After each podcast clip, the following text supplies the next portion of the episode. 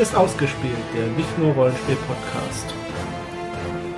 Heute mit Wir fuhren gen Helgoland, die Spiele des Helgocons.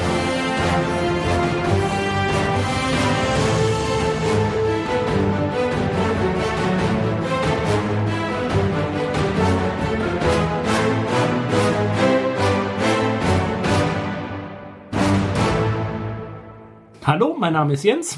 Ich bin Sandra. Und wir begrüßen euch zum zweiten Teil der Berichterstattung über den Helgocon. Wir hoffen, ihr habt den ersten Teil gehört, sonst können wir verweisen nämlich ab und zu auf diesen Teil. Also wir überlassen es euch, ob ihr ihn hören wollt oder nicht, aber wir empfehlen es. Am ersten Teil hatten wir Ralf und Michael dabei und haben ein bisschen über die Geschichte von Helgoland gesprochen. Und heute im zweiten Teil wollen wir mal über die Geschichten, die auf Helgoland passiert sind, reden. Und dazu haben wir unter anderem den Tim dabei. Moin. Hallo Tim. Nur der Tim.de. Das ist korrekt. Und bei Twitter auch als nur der Tim zu finden. Und einen Podcast hast du noch nicht? Nein, ist eine Arbeit, aber... Pst. Okay, das schneiden wir hier raus. Ja. Verraten nichts über deinen Barbie-Podcast. Und mit dabei ist auch der Fabian. Ja, hallo. Vom Once More with Feeling Podcast. Ich habe es endlich mal geschafft. Ja, Anhieb richtig. Voll gut. Steht auch da bestimmt. Genau. Ich habe es mir extra nochmal aufgeschrieben. In Lautschrift. 127 Folgen habe ich mir notiert. Stimmt das überhaupt noch? Ja, doch. Eine Sonderfolge nach der Gala kam jetzt gerade und die nächsten sind in Produktion. Wow. Sag ich mal. Ja. Als nächstes jetzt halt die 7. Staffel noch und dann... Ja genau, ich sollte noch sagen, es ist ein Buffy-Rewatch-Podcast für die wenigen, die das noch nicht wissen. Die Vampire Slayerin, oder? Im Bann der Dämonen auf Deutsch. Ja, wie gesagt, ich würde gerne mit euch heute über das reden, was wir auf Helgoland erlebt haben, in rollenspielerischer Sicht oder weitgehend rollenspielerischer Sicht. Wir können gerne auch zu anderen Dingen noch abschweifen. Ich habe mich vor der Sendung versichert, dass alle die erste Folge hier am Tisch gehört haben, so dass man da vielleicht ab und zu darauf verweisen darf. Oder wenn ihr was noch ergänzen wollt, was Ralf und Michael zum Beispiel vollkommen falsch dargestellt haben. Vor allem Ralf wahrscheinlich. Ja, wer will anfangen? Oder soll ich einfach mal so das erste Spiel nennen, was wir gespielt haben? Mach doch einfach mal. Ja. Wann sind wir da überhaupt hingefahren? Am Donnerstag? Nee, am Freitag. Freitags sind wir auf der Insel angekommen. Nach langer Überfahrt. Und wir haben abends unter anderem Laundry Files gespielt. Laundry Files ist eine Mischung aus Agenten und Cthulhu Abenteuer. Die Laundry ist eine Regierungsorganisation, ein Geheimdienst, der sich darum kümmert, die Tentakeln von der britischen Insel fernzuhalten. Also eine Romanreihe. Genau, die ist von irgendeinem Autor. Charles Stross. Danke. Ist schlimm, dass ich sie gelesen habe und du den Autoren kennst. Danke. Und da gibt es mehrere Teile dazu. Und von Cubicle 7 gab es ein Rollenspielsystem dazu. Das baut auf den Basic Roleplaying-Game-Regeln auf. Ist jetzt aber im Moment nicht mehr verfügbar, weil die nicht die Lizenz zu Laundry Files verloren haben, sondern dass sie die Lizenz zu den von Chaosium nicht mehr haben für das Regelwerk. Sie wollen das neu rausbringen. Und ja, in dieser Welt haben wir ein Rollenspiel gespielt, das ich gefunden habe in einer Rollenspielsammlung namens Black Bag Jobs. Und das Abenteuer, was wir gespielt haben, das hieß Case Lambert Witch. Ja, jetzt habe ich eigentlich genug geredet. Jetzt könnt ihr mal erzählen, worum es da ging. Ja, wir haben ja Donnerstagabend tatsächlich einfach schon angefangen, die Charaktere zu bauen. Ich glaube, Deswegen warst du da so. Stimmt. Ich durfte euch ja noch bei eurem Zwischenhalt in Hamburg begleiten, sozusagen. Also damit ich nicht in Lüneburg irgendwie zu spät aufstehe und dann gar nicht in Hamburg ankomme. Das war sehr, sehr gut. Ich glaube nicht unbedingt, dass ich früh genug losgefahren wäre, aber Ja, das war gut. Und dann haben wir eben einfach schon so ein bisschen über die Welt gesprochen und Sandra und ich haben die Charaktere soweit schon gebaut, sodass nur noch Tim noch einmachen musste Freitag. Als wir dann du hast auf dem Schiff gemacht. Genau, ich habe das große Genügen auf der Schifffahrt, dann den Charakter mir zu erstellen. Da ist die Ablenkung auch nicht so schlecht. Ja, die Überfahrt selber, obwohl so langweilig fand ich es halt nicht. Also es ist sehr bemerkenswert, finde ich, wenn man so über die Nordsee fährt, was für eine Seeautobahn die doch ist. Also wir waren zunächst mal kurz draußen und man hat eigentlich ständig irgendwelche Frachtschiffe gesehen oder Tanker und da war schon sehr viel los. War aber halt auch ein Arbeitstag natürlich, dass dann noch mehr Lustag sogar. Wobei ich es auf der Rückfahrt sogar noch extremer fand. Da war es tatsächlich, dass man am Horizont da die Schiffe wie auf so einer Autobahn fahren, das Gefühl hatte zu sehen. Ja, der Montagswahnsinn. Ja. Ja, die Charakterstellung ging eigentlich relativ zügig, wie man es von ganz normalen Call of Cthulhu auch gewohnt ist. Von daher, wenn man weiß, worauf man hinaus will, dann geht's einfach zügig. Ja, es ist so ein bisschen aufgebaut, dass man so verschiedene Trainingsprogramme innerhalb der Laundry durchgeht und dann sich eine raussucht und dann die entsprechenden Skills dafür dann halt wählen kann. Ja, also es ist ja sehr behördig aufgemacht. Also man arbeitet halt in einer Behörde und da wird Bürokratie halt sehr groß geschrieben. Und ja, und deshalb gibt es halt Behördenlehrgänge und das ist dann teilweise auch etwas willkürlich, welche davon man erwischt. Ob das nun die sinnvollsten für einen sind, ist nicht immer klar.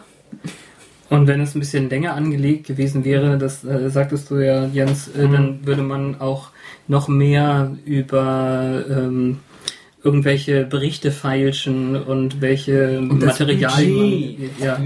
Ja, also der Witz genau ist, dass jede Mission ein vorgegebenes Budget hat. Und wenn man dann gute Kontakte in der Behörde hat, dann kann man vielleicht noch das Budget ein bisschen überziehen und kann sich was ranholen. Aber wehe, man überzieht das Budget halt maßlos oder richtet irgendwas an, weil dann hat man so ein Audit vor sich und dann muss man Bericht erstatten und das kann dann, was einem da droht, ist manchmal schlimmer als das, was die Kosoiden Monster anrichten können. Es ist so ein kleiner Comedy-Element, es soll da immer drin sein. Das ist ja das Schöne in Laundry Files, dass man wunderbar einfach Humor mit dem Cthulhu-Mythos in verschiedenen Formen kombinieren kann und es kommt einfach zwangsläufig mit rein. Also einfach durch den Behördenwahnsinn. Ich glaube, jeder von uns weiß, wie so Behörden ticken und was da manchmal für Strickfallen auf einen lauern und wo man mit Händen über den Kopf zusammenschlägt. Das kann man dann ja auch noch rollenspielerisch ein bisschen auf 11 drehen. Genau. Ja, und dann mussten wir zu einer Ölplattform. Ja, also in der Nordsee. Passenderweise, ja. Genau, thematisch im Meer platziert. Genau, da hatten die irgendwo hingebohrt, wo sie nicht hinbohren sollten. Und jetzt war da... Was genau war unser Ausgangspunkt? Was hatten wir gehört, was das Problem da war? War der Kontakt abgebrochen, oder? Ja, also der Kontakt war abgebrochen und...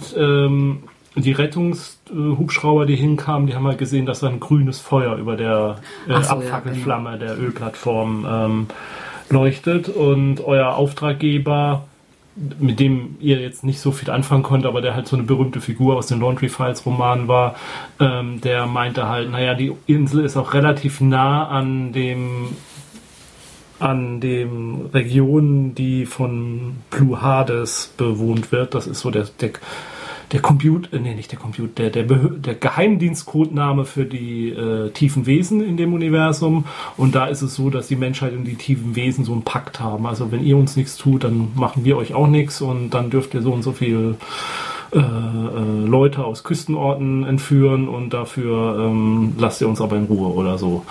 Und das war so die Befürchtung, mit der ihr da angekommen seid, da könnten irgendwelche tiefen Wesen auftauchen und da könnte es dann richtig Ärger geben.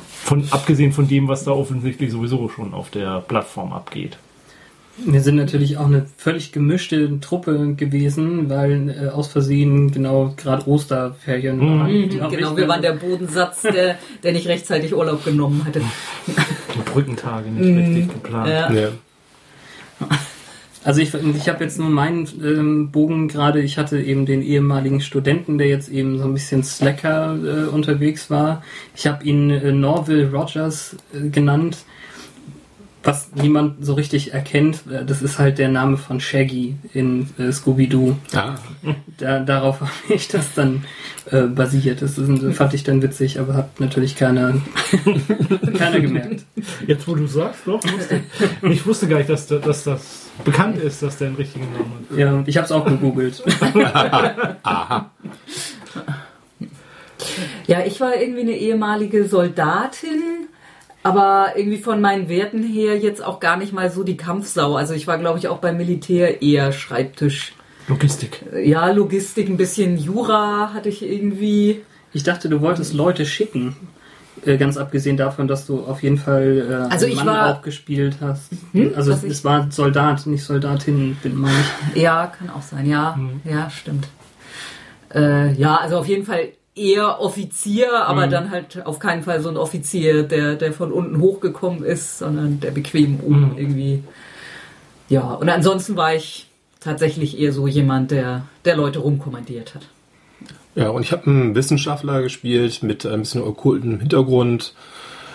Ich glaube, ich musste bei der Schaffung so ein bisschen an Herbert West denken und das war so ein bisschen das, wonach ich meinen Charakter modelliert habe.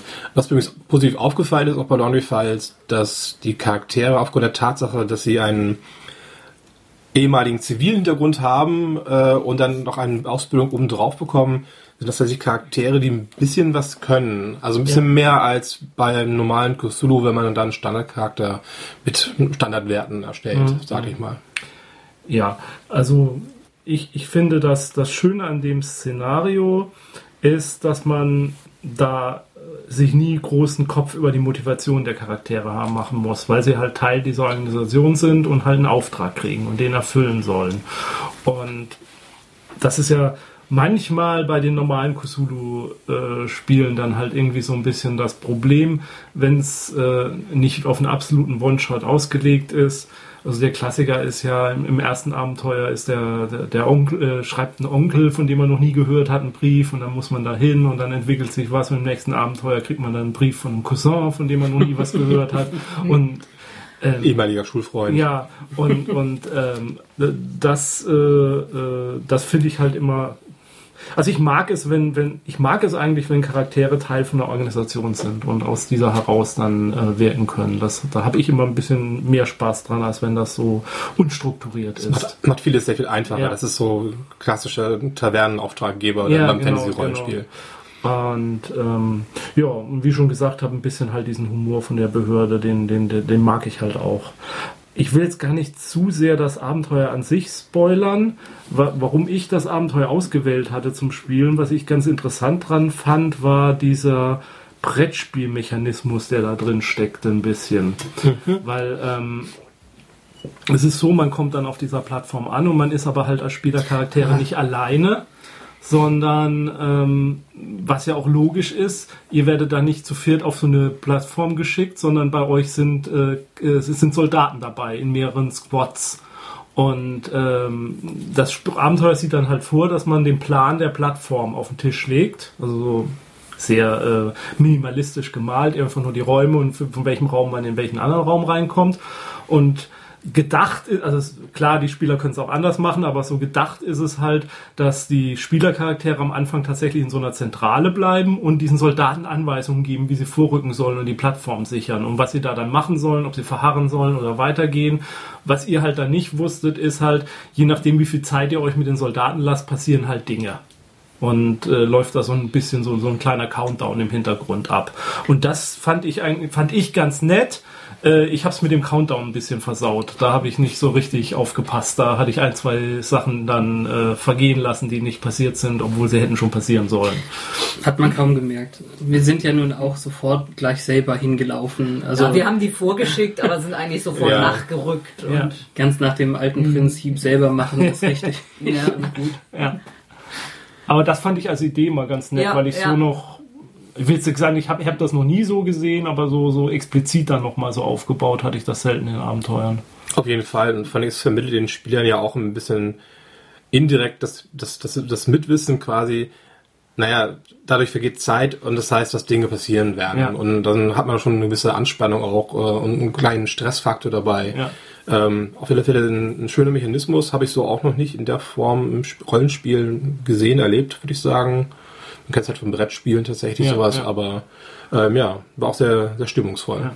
Also, um das dann klarzustellen, nur mal für das andere, das bleibt nicht die ganze Zeit so, sondern das geht bis zu einem gewissen Zeitpunkt und dann springt es halt wieder aus diesem System raus, beziehungsweise die Spieler können jederzeit daraus raus und können dann sagen, nee, jetzt gehen wir was doch selber hin, das klingt so interessant, das gucken wir uns da an. Ja, genau, und dann kommt man irgendwann hoffentlich wieder von der Plattform runter, wenn man sich nicht zu dumm anstellt. Ihr habt es geschafft. Und die Geschichte und der Mechanismus, was da tatsächlich passiert war und passierte noch, während wir da waren, den fand ich auch richtig cool und spannend. Ja. Jetzt hatte ich auch viel mit den Cthulhu-Sachen und Computern zu tun und dann wird da so ein bisschen eben die alte Magie, so rituelle Zeichen, gemischt mit Technik, was mich dann wirklich sehr interessiert hat einfach.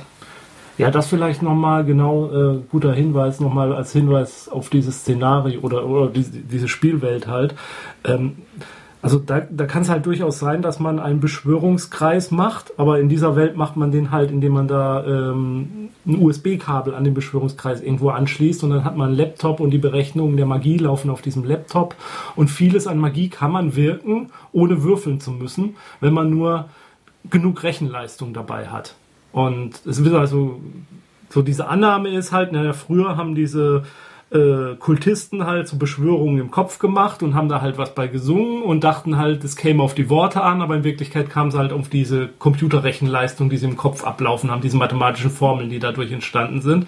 Und was halt früher 200 Kultisten zusammen singend geschafft haben, das schafft halt heute ein Taschenrechner oder schafft halt heute ein Taschenrechner, nicht ein Handy oder so. Und wenn man was ganz Abartiges will, dann braucht man halt einen Supercomputer dazu. Und was halt bei Laundry Files als als apokalyptische Drohung im Hintergrund steht, ist halt, dass irgendwann die Rechenleistung der Menschheit so hoch wird, dass sie aus Versehen irgendwas Cthulhu beschwört oder Azathoth auf die Erde holt oder so. Und wenn es halt zu viele Menschen gibt, dann rechnen da halt zu viele Gehirne zusammen. Und wenn wir dann halt da zusätzlich noch unsere Supercomputer dazu bauen, dann kann es halt aus Versehen irgendwann mal passieren. Und viele dieser Geschichten, die wir gespielt haben, aber viele dieser Geschichten gehen ja auch in diese Richtung, dass irgendwelche Hacker aus Versehen irgendwas programmieren und damit irgendwas auslösen oder beschwören. Also, und das finde ich auch nochmal ganz interessant, dass man da halt mit Laserstrahlen und so einen Beschwörungskreis dann machen kann. Ja, und dass man halt unter Umständen Apps auf dem Smartphone hat, die man einfach ausführt. Ja, ja.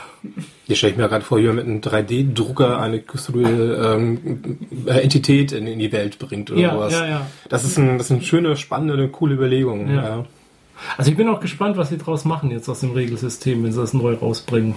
Kommen dann nach wie vor noch weiter Bücher raus? Nee, gar nichts mehr. Also die Bitte noch? Die alten, also von die Romane. Ja, ja, ja, da gibt es noch. Stross schreibt noch und die kommen immer noch raus.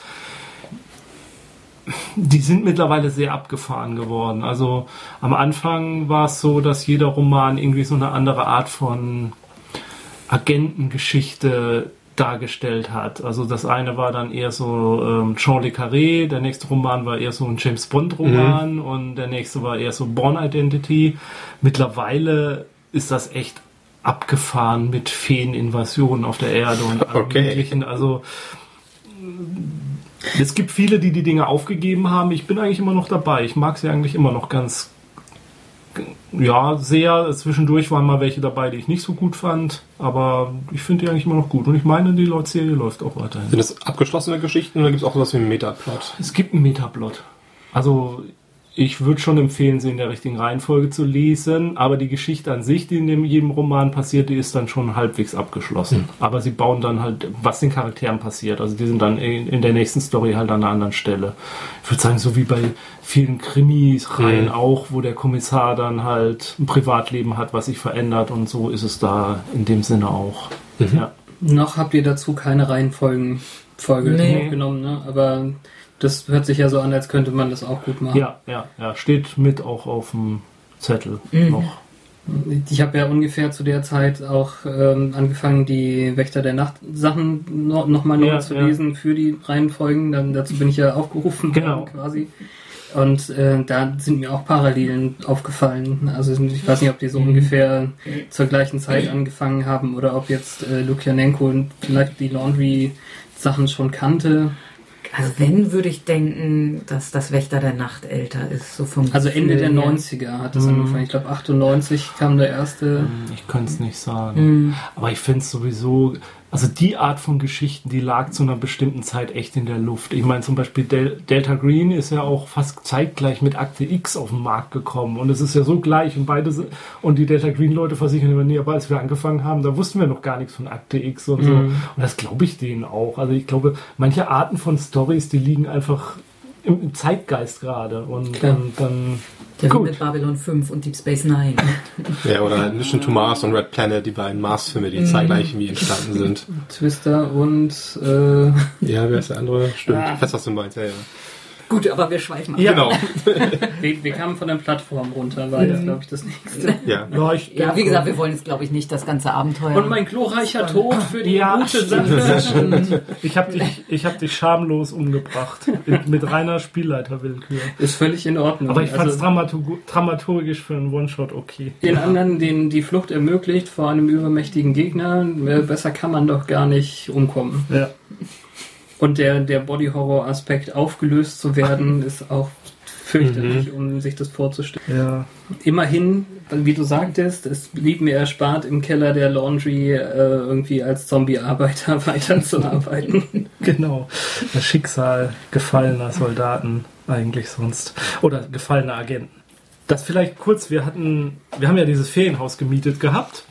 Und das hatte ein großes Wohnzimmer, Esszimmer, Küchenbereich. Und während wir halt sozusagen in dem Wohnzimmerbereich das gespielt haben, haben Matthias, Ralf und Michael zeitgleich das von Ralf entwickelte Baronomicon Probe gespielt.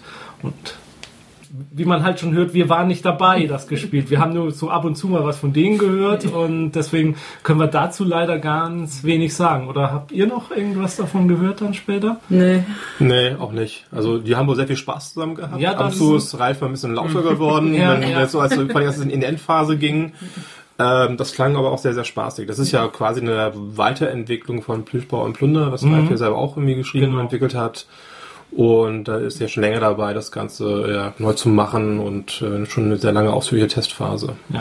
Ich glaube, Michael hat ihm irgendwas vorgerechnet, wo er noch dran arbeiten muss, aber ich habe die Details auch nicht mitgekriegt. Stimmt, das berichten sie am nächsten Tag, dass abends, also Ralf und Michael haben sich ein Zimmer geteilt und Michael hat ihm die ganze Nacht vorgerechnet. Genau, wo die jetzt Wahrscheinlichkeiten alle nicht stimmen. Aber die beiden kennen sich auch schon ein bisschen länger und die wirken haben wir auch ein bisschen wie so ein Ehepaar, finde ich. Wie sie miteinander kappeln. Ja. Schönen Gruß an die beiden an dieser Stelle. Wir werden gleich noch mehr von ihnen hören. Und hier sind sie. Das wäre jetzt sehr überraschend. Ja. Aber das war so rollenspieltechnisch dann der erste Tag des Helgocons. War ja nur ein halber Tag mit der ganzen Anreise, Auspacken, Zimmer suchen. Einmal die halbe Insel umrunden. Genau. Einkaufen, Essensplanung, das war alles nicht so einfach. Und ich weiß gar nicht, haben wir eigentlich schon mal erwähnt, wie geil dieses Ferienhaus an sich auch war? Das war super. Ich schwärme auch jedem vor. Also, ich kann momentan nicht anders, als irgendwie in jedem Gespräch mindestens einmal Helgoland zu erwähnen. Und auch wie unfassbar tiefenentspannt ich nach diesen 4 Tagen gewesen bin. Ich weiß nicht, weil ich letztes Mal so entspannt gewesen bin. Also ich weiß nicht mehr, einer von euch beiden sagte am Ende der letzten Folge zu dem Thema dann, dass wir uns alle wohl in diese Insel ein bisschen verliebt hatten. Und also ich kann das von meiner Seite aus nur ganz klar mit Ja beantworten. Also ganz, ganz wunderbares Fleckchen Erde. Ja. Ich bin Montag tatsächlich abends schon gleich in meine reguläre DSA-Gruppe gegangen, also vom Rollenspiel-Bootcamp sozusagen zurück in den Alltag. Hab schon sofort gemerkt, dass ich ein paar Sachen mitgenommen habe, aber vor allem, und da ist jetzt der Übergang, die wollen jetzt auch nach Helgoland. Nicht nur die Helgocon 2020 muss ich da mitmachen, sondern irgendwie auch unser privates DSA-Bootcamp. Ich glaube, wir sollten dieses Ferienhaus schon mal vormieten, bevor es da wieder jemand kaufen. Ja, oder wir fragen mal nach, ob wir Provision kriegen. Ja, Leute vermitteln, obwohl ich vermute, dass es sowieso das relativ gut läuft. Ich habe mal reingeguckt, das ist so ziemlich das ganze Jahr über ausgebucht. Ist auch eine super Lage. Also man kommt diesen Weg hoch und dann genau gegenüber von dem Funkenmast steht das Haus und super ausgestattet alles. Ja. Und es ist, glaube ich, auch tatsächlich das einzige Ferienhaus in der Größe. Also mit 8 Betten. Ich glaube, das gibt es sonst irgendwie so viel kaum. Gartenplatz. Also das ist alles für Helgoländer Verhältnisse war das ein Riesengarten. Also so krass nahe aneinander gebaut und jeder kleine Raum wird also kommt irgendwie ein Haus noch dazwischen. Ja. Und da ist also ich hatte auch das Gefühl, sonst besteht so der Standardgarten auf Helgoland, da passt so ein Büschchen rein. Und das ist dann eine Terrasse, eine Terrasse mit 3 Büschen drumrum. So, ne? Also das ist das, was sie da im Garten haben. Und und das Haus hatte direkt eine Terrasse am Haus, dann noch über einen kleinen Weg nochmal eine weggesetzte Terrasse, dann noch einen ganzen großen Tisch und dann in einem Unterstand und richtig viel Grünfläche. Ja, und was ich sagen muss, also auch wie es ausgestattet war von den Tapeten und von den Bildern und alles, das muss ja jetzt nicht unbedingt mein Geschmack sein, aber es sah so aus, als hätte sich bei allem jemand was dabei gedacht und ist nicht einfach zu Ikea gegangen und hat, ach komm, hier, das und häng mal hin, sondern das war durchdacht alles irgendwie. Ja, also vor allem als Rollenspieler, man kommt in so ein Zimmer rein, wird gleich inspiriert. Also wir hatten, glaube ich, so, das wirkte so ein bisschen steampunkig, fand ich so. Wir hatten ja hauptsächlich Fische, so Kugelfische und so. Wir hatten irgendwie Luft. Oder war das bei euch? Nee, ja. Ach so rum. Ja, ich wusste, in einem Zimmer habe ich auch so Heißluftballons gesehen und Zeppeline oder irgendwie sowas in die Richtung. Das wirkte so halt ein bisschen steampunk. Wir hatten Fische verschiedener Art und Weise. Und das Bad, das sah aus, als ob man hätte eigentlich vermutet, dass da irgendwie so ein begehbarer Schrank drin gewesen ist. Die Türen zum Bad waren auch irgendwie so alte Schranktüren zum Aufmachen. Aber auch da eine total moderne Dusche, ebenerdig. Also wunderbar. Auch die Bäder waren echt top. Ne? Also und das Schärfste von allem fand ich die mit Fernsteuerung zu bedienende Luftabzugshaube. Der Küche, die ganze Küche, zum Hoch- und Runterfahren, Ja, mit Induktionsherd. Also das war, also ich habe gekocht am Wochenende und das war, ich brauchte erstmal so im Induktionsherd zu arbeiten. Das war anfangs ein bisschen gewöhnungsbedürftig, aber bin ich da auch ganz schnell reingekommen. Ist nach wie vor ein sehr faszinierendes Konzept, dieses Induktionskochen. Ja, hat man nicht gemerkt, dass das gewöhnungsbedürftig war. Es war großartig, das Essen. Das war jetzt kein Fishing for Compliments. Aber danke. Es war trotzdem, also auch kulinarisch sehr. Ja, nebenbei habe ich den Fabs noch angelernt. Habe ich alles wieder vergessen. Ist nicht so nachhaltig bei mir. Du siehst, wie viel Küche ich habe. Ja, das ist... Also demnächst auch noch ein Koch-Bootcamp mit Tim auf Helgoland. Ich vermittle das, also die Helgocook. Ja, Helgocook. Also Teilnahmegebühr ist 1.500 €. Jetzt ein Zertifikat. Jetzt verbreitet das für mich dann, ja. Scharfe Messer und kleinere Töpfe sind selbst mit. Genau. Ja, nein, die müssen gekauft werden. Nur mit lizenzierten Produkten wird der gekocht. Also die Messer waren teilweise wirklich ein bisschen gemeingefährlich, also stumpf und nicht so schön, aber das ist dann solche Sachen, wenn man viel kocht, solche Sachen, die haben dann auch eher dann auffallen, wenn man vielleicht nur so Gelegenheitskoch ist. Ja, also für normale Ferienwohnungsfamilien-Dings ist das alles vollkommen. Ja, also das ist zwar eine Top-Küche, also auch wenn ich jetzt ein bisschen jammer über die Messer, die waren jetzt nicht wirklich schlecht oder so, also da habe ich schon in ganz anderen Ferienhäusern viel, viel Schlimmeres gesehen. Gut. Am nächsten Tag. Ja. Habt ihr, jetzt kann ich nämlich endlich mal die Klappe halten, habt ihr etwas gespielt, was sich Lovecraftesque nennt, von Verlag namens Black Armada? Genau, und weil ich schlecht vorbereitet bin, kann ich jetzt auch spontan nicht sagen, wie die beiden Autoren heißen. Ich glaube, Becky Anderson und seinen Namen weiß ich gerade nicht. Ist das Fraser Simmons? Ich glaube, ja. Ein Erzählrollenspiel, das... ich hätte gesagt, dass es spielerleiterlos ist, das stimmt nicht so ganz. Jeder ist mal Spielleiter in diesem Spiel. Das Erzählrecht, das geht reihum.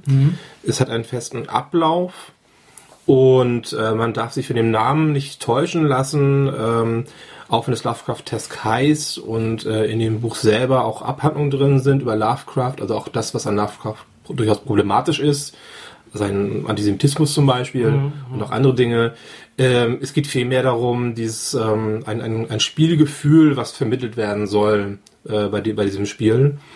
Auf die Schnelle funktioniert das so, einer ist ein Spielleiter, einer spielt eine Figur, man spielt nur eine einzelne Figur in diesem Spiel und die Rest sind Co-Spielleiter. Das ist so die vereinfachte Variante. Man erschafft sich gemeinsam eine Person, die man spielen möchte, man erschafft sich gemeinsam ein Umfeld, in dem man spielen möchte und dann geht es eigentlich los. Und es sieht so aus, es gibt 3 Teile in diesem Spiel, die man spielt, oder 3 Akte, wenn man so möchte. Und am Ende jeder Szene, bevor das Erzählrecht dann wechselt, steht ein Hinweis, den man gibt. Das Wichtige dabei ist, dass das Ganze schon ein Horror-Rollenspiel ist, aber diese Hinweise zunächst erstmal auf etwas Merkwürdiges, vielleicht übernatürliches hinweisen, aber das Ganze noch eigentlich ganz normal erklärt werden muss, also auf mundane Art und Weise. Die Spieler setzen dann aber sich hin und jeder schreibt sich auf und überlegt, was einem Hinweis am Ende einer Szene gegeben wird, vielleicht dann doch übernatürlichst dahinter steckt. Und am Ende kommt dann der große Reveal, was dann vielleicht doch wirklich das Übernatürliche hinter dem Ganzen gewesen ist. Es hört sich jetzt sehr abstrakt an, wenn man das einmal anfängt zu spielen, dann wird das sehr schnell ganz klar, wie es funktioniert und wie es abläuft. Und ich habe es jetzt schon ein paar Mal selber gespielt, ich habe auch schon ein paar Mal selber vorgestellt in verschiedenen Runden. Auch ganz viel mit Rollenspiel-Neulingen, die es noch gar kein Rollenspiel gespielt haben, oder gar keine Erzählspiele gespielt haben. Und das hat eigentlich immer sehr, sehr gut funktioniert. Es gibt im Buch selber auch ein paar Szenario-Vorschläge. Da steht jetzt zum Beispiel schon drin, was eine Person man spielt, was der Hintergrund des Ganzen ist und auch schon ein paar Beispiele, wie Hinweise aussehen könnten innerhalb so eines Szenarios. Aber es ist doch tatsächlich so, dass es das Abenteuer einer Person ist.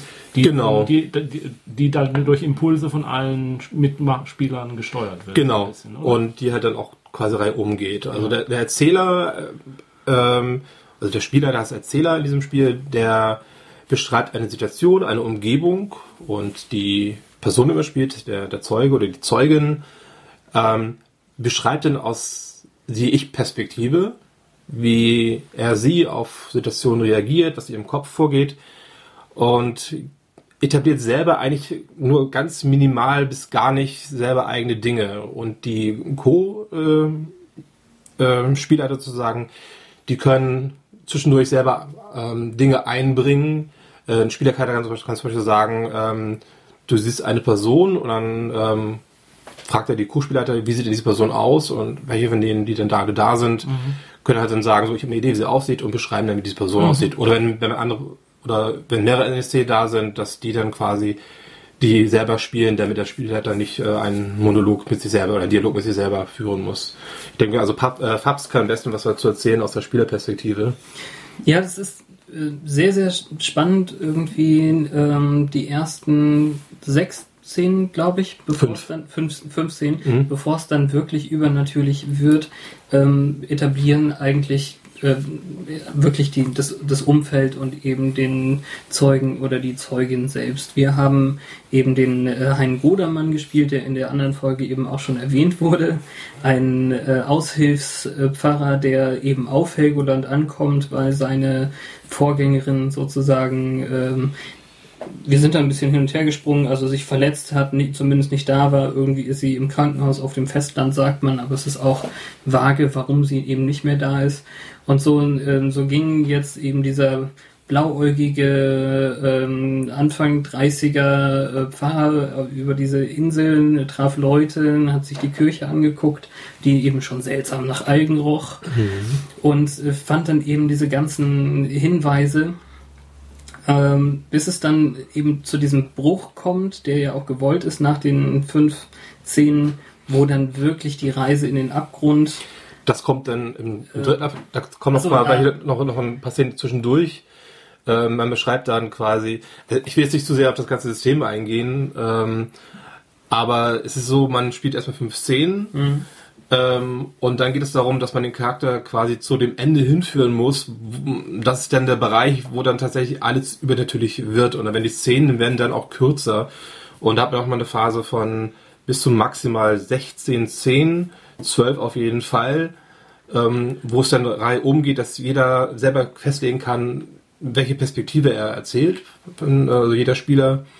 Und ganz zum Schluss kommt dann irgendwann die große Erkenntnis, was hinter all dem hintersteckt. Und das ist dann das komplett übernatürlich, das Auflösen des Ganzen und dann im Lovecraftschen Sinne dieses Gefühl von der Unbedeutsamkeit des Menschen im Kosmos. Mhm. Wenn das dann so gut funktioniert, wie es bei uns tatsächlich schon lief, also wir kannten uns ja alle noch nicht so richtig gut, ich meine, ja, Tim und ich ja durch die andere Rollenspielrunde schon ein bisschen mehr und die anderen drei waren mir jetzt, abgesehen von Podcast-Projekten, ziemlich unbekannt, aber dass wir dann so gut diesen Hein Godermann konsistent zwischen uns gespielt haben, fand ich dann so faszinierend. Und dann gab es eben auch einfach Stellen, wo dann gerufen wurde, irgendwas Seltsames passiert, was ist es? Und dann zeigt man auf jemand anders und da kommt sofort irgendwas. Also ich hatte das eben als Michael dann in der Kirche meinte, aber plötzlich passiert etwas, was ist es? Und ich wusste dann natürlich, der Wind, der die ganze Zeit ums Haus pfiff, der hört auf. Absolute Stille. Das ist sofort in meinem Kopf gewesen und es passte einfach sehr, sehr gut. Und ich finde, wir haben das also insgesamt ziemlich gut gespielt. Wir hatten dann abends noch einen schönen Moment. Ich habe immer im Laufe des Spiels etabliert, also es gab dann Gänge unter der Insel und die sind am Ende dann bei der Langen Anna rausgekommen und ich habe da als Beispiel dann das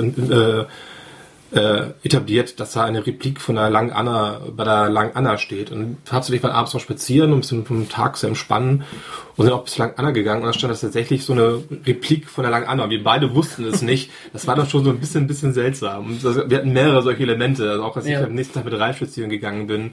Wir kamen auch immer wieder darauf zu sprechen, was wir im Laufe des Spiels erlebt haben und was wir auf der Insel dann plötzlich dann wiedergefunden haben, was wir vorher nicht wussten. Also also Helgoland wollte euch etwas sagen. Auf jeden Fall, ja. Die evangelische Kirche haben wir ein bisschen viel dargestellt in unseren Köpfen, aber dann das fügt sich ja schon hinterher dann zusammen. Aber das ist auch, glaube ich, mit eins meiner Highlights, eben unser Spaziergang komplett um das Oberland, mitten in der Nacht irgendwie bei Mondlicht und Wind. Ja. Das war wirklich cool. Und den Schafen. Klingt sehr romantisch. Ja, die Schafe sind ja auch das Beitragsbild geworden. Schafe im Mondschein. Ich habe auch ein schönes Foto gemacht von den Schafen. Das ist auch mein Hintergrund, das ist auf meinem Telefon. Ich glaube, das war auch von dir. Das ist dein Bild. Achso, das ist das. Ah, ja. Okay. Wir waren einfach so frech und haben die Bilder. Das ist total okay, ja. Du hast uns jetzt in der Hand. Kannst du ja, wenn du dafür alles ganzen Kost übernimmst meines Kochkurses, dann passt das ja schon. Ich möchte an dieser Stelle auch nochmal erwähnen zu Lovecraftesque, bevor wir das Thema vielleicht gleich abschließen, es sei denn, ihr wollt dazu noch Fragen stellen. Es wird demnächst ein Crowdfunding geben für eine deutsche Version davon. Ich habe noch keinen Starttermin dafür, aber das wird wahrscheinlich nicht mehr allzu lange dauern. Okay. Und ansonsten das PDF, ich bin gar nicht sicher, kostet glaube ich $10 oder $12 von der Action-Version. Die gedruckte Version ist ein bisschen teurer. Ich habe, glaube ich, 28 Euro bezahlt. Gab es zwischendurch bei Swearmasters Spiele. Gibt's auch wieder. Ich war nämlich vor kurzem geguckt, ich hätte sie fast gekauft, weil wir in einer anderen Rollenspielrunde auch kurz überlegt hatten, was war das nächste Spiel und da war ich auch auf das dann gekommen. Ja. Hat sich jetzt doch anders ergeben erstmal, aber da war es lieferbar im Moment. Ja, auf jeden Fall, es wird bald dazu ein kleines Crowdfunding geben. Und es gibt zu dem Spiel noch, das ist in dem Buch selber auch mit drin, Karten. Das ist ein Element, das wir jetzt nicht verwendet haben. Das braucht man auch nicht unbedingt, das ist so eine optionale Regel. Mit diesen Karten kann man an speziellen Stellen im Spiel spielen und damit zum Beispiel die Erzählrechte wechseln oder andere Szenen, die Szenen in irgendeiner Form beeinflussen. Mhm. Das ist auch noch ein Element dieses Spiels, aber bis jetzt einmal mitgemacht ist es aber nicht etwas, was man zwangsläufig braucht zum Spielen. Klingt eigentlich auch wie was wir mal für einen Podcast mit aufnehmen können, oder? Auf jeden Fall. Davon kann man vor allem sehr gut, glaube ich, auch so ein Actual Play von machen. Ja, oder so. Ja. Denn die Spielzeit hat man selber ganz gut in der Hand. Mhm. Weil das Tempo geben wir Spieler vor. Und ich weiß nicht, hast du irgendwie eine Ahnung, wie wir gespielt haben? So 3 Stunden, 3,5 Stunden irgendwie so. Das ist auch so im Schnitt die Zeit, die man eigentlich ungefähr braucht. Mhm. Also ich biete auch gerne Würfel und Zucker an, wo ich regelmäßig Rollenspielrunden anbiete. Ich mache hier ganz schön viel Werbung für andere Sachen, fällt mir gerade auf. Sorry. Schon okay. Ja, ganz der Netzwerkmensch, ist doch völlig in Ordnung. Ja. Also ja, etwas, was ich finde, was man sehr gut spielen kann, wo auch gar nicht großartig viel Rollenspiel für Erfahrung für braucht. Von daher, ich finde es ein super Erzählspiel. Braucht man irgendwie ein bisschen eine bestimmte popkulturelle Hintergrund? Eigentlich nicht. Wie gesagt, der Name Lovecraftesque steht aber eher für ein Gefühl, was vermittelt werden soll. Im Buch selber sind halt auch ein paar Abhandlungen dazu drin. Es sind auch hinten eine große Liste drin, glaube ich, mit verschiedenen Adjektiven oder so. Man muss sich nicht auf irgendeinen Cthulhu-Mythos beziehen. Man kann da alles mitmachen, worauf man Lust und Laune hat. Nee, das hattest du schon gesagt, aber muss man zumindest so irgendwie so ein bisschen ein Thriller-Horrorfilm-Feeling für haben? Gerade solche Sachen, was Fabs jetzt gerade meinte, dass man dann plötzlich im Kopf hat, na, natürlich hört jetzt plötzlich der Wind auf oder so. Also, ja, letztendlich ist es halt ein Horror-Rollenspiel auch, also, oder Horror-Erzählspiel. Dafür sollte man schon ein Faible für haben, sonst funktioniert es, glaube ich, nicht so gut, weil es halt, wenn er halt schon auch ganz klar ins Übernatürliche abdriften soll. Also, wie gesagt, ich war kurz davor, es mir zu kaufen der einzige Grund, warum ich es nicht gekauft habe, war halt, weil es die Rollenspielgruppe dann doch was anderes gemacht hat. Aber dabei war ich erstaunt, wie schlecht die Kritiken teilweise dazu sind. Okay. Und gerade im Hintergrund dessen, dass sich viele auf den Schlips getreten fühlen hinsichtlich der Kritik an Lovecraft und anderen Produkten, Rollenspielprodukten, die über Lovecraft da drin stecken. Also da haben viele echt drüber hergezogen. Ich habe 1, 2 Blogs gelesen aus dem amerikanischen Raum oder aus dem englischsprachigen Raum. Ich weiß jetzt nicht, ob es amerikanische Blogs waren. Ich habe es irgendwie, in meinem Kopf waren es Amerikaner. Die da echt negativ über das Ding berichtet haben. Das hatte mich überrascht. Also, wie gesagt, hat mich jetzt auch nicht beeinflusst, es nicht zu kaufen. Ja. Das hatte ganz andere Gründe. Also, es ist halt vorneweg, was ja ein moderner Trend in Anführungszeichen ist und eine richtige Entwicklung ist, dass man darauf hinweist, dass man vor dem Spiel ganz klar darüber redet, über was für Themen man eben nicht im Spiel reden möchte, was man für Elemente nicht drin haben möchte. Gerade im Horrorbereich denken einfach viele, dass irgendwie ganz viel Blut spritzen muss und dass man irgendwelche Missbrauchsthemen ansprechen muss und das ist dann irgendwie Horror und das ist halt zwangsläufig nicht. Und wenn man halt vorneweg schreibt und darüber spricht, dass es wichtig ist, sich da abzusprechen in der Gruppe, wie man das spielen möchte und welche Themen man nicht drin haben möchte, da muss man auch ganz klar davon reden. Das Ganze ist nach Lovecraft benannt und ein Gefühl, was das vermittelt, was ich ihm auch schon sagte, da muss man sich zwangsläufig auch damit auseinandersetzen, was Lovecraft für ein Mensch gewesen ist. Und dann finde ich es auch, ist es total richtig, dass man so 1, 2 Essays dazu da reinmacht. Und das ist jetzt irgendwie, das nimmt irgendwie vielleicht ein Viertel des Buches ein. Ein Großteil des Buches sind tatsächlich Szenarien, und zwar auch von, ich finde, teilweise namhaften Leuten, also jemand wie Jessie Morningstar, der Fiasco ja unter anderem gemacht hat. Ja. Er hat was dazu beigesteuert und das viele andere auch. Vieles ist im Rahmen, ich glaube, es ist auch ein Kickstarter oder zumindest über ein Crowdfunding finanziert worden. Darüber sind auch ganz viele Sachen drin. Die meisten davon kann man auch kostenlos runterladen. Und es gibt auch so Schablonen für den Ablauf, so Reference-Sheets von dem Buch. Und übrigens, was ich ganz großartig finde, was ich vorher noch nie in irgendeinem Rollenspielerzeugnis gesehen habe, das hat zwar Hintergrundbilder, aber man kann die im PDF, kann man sie Ebenen ausblenden von diesen Hintergrundbildern, dass man das richtig schön druckerfreundlich ausdrucken kann. Ist mir sehr, sehr positiv aufgefallen. Okay. Muss letztendlich jeder selber wissen, ob man zurechtkommt. Man muss es ja nicht lesen, also. Ein anderes Spiel, was dann wieder ein bisschen konventioneller war und deswegen nicht schlechter, will ich gleich sagen, war von Michael geleitet, nämlich Weißer Tod. Das war ein cthulhuides Abenteuer mit den Regeln von Mithras, was sich oft gar nicht so viel anders als die normalen Cthulhu-Regeln angefühlt hat. sondern nur so ein bisschen in Nuancen anders war. Deswegen will ich da eigentlich auch gar nicht unbedingt groß jetzt einsteigen drauf. Vom Spielfeeling fand ich es überhaupt nicht anders als normales Cthulhu. Ich meine, er hat es eben auch angepasst. Zum Beispiel aus den Stärke, Konstitutionen und so weiter Werten, die jetzt hier eben kleinere zweistellige Zahlen sind, haben wir mal X gemacht, damit es dann Prozentwürfel werden.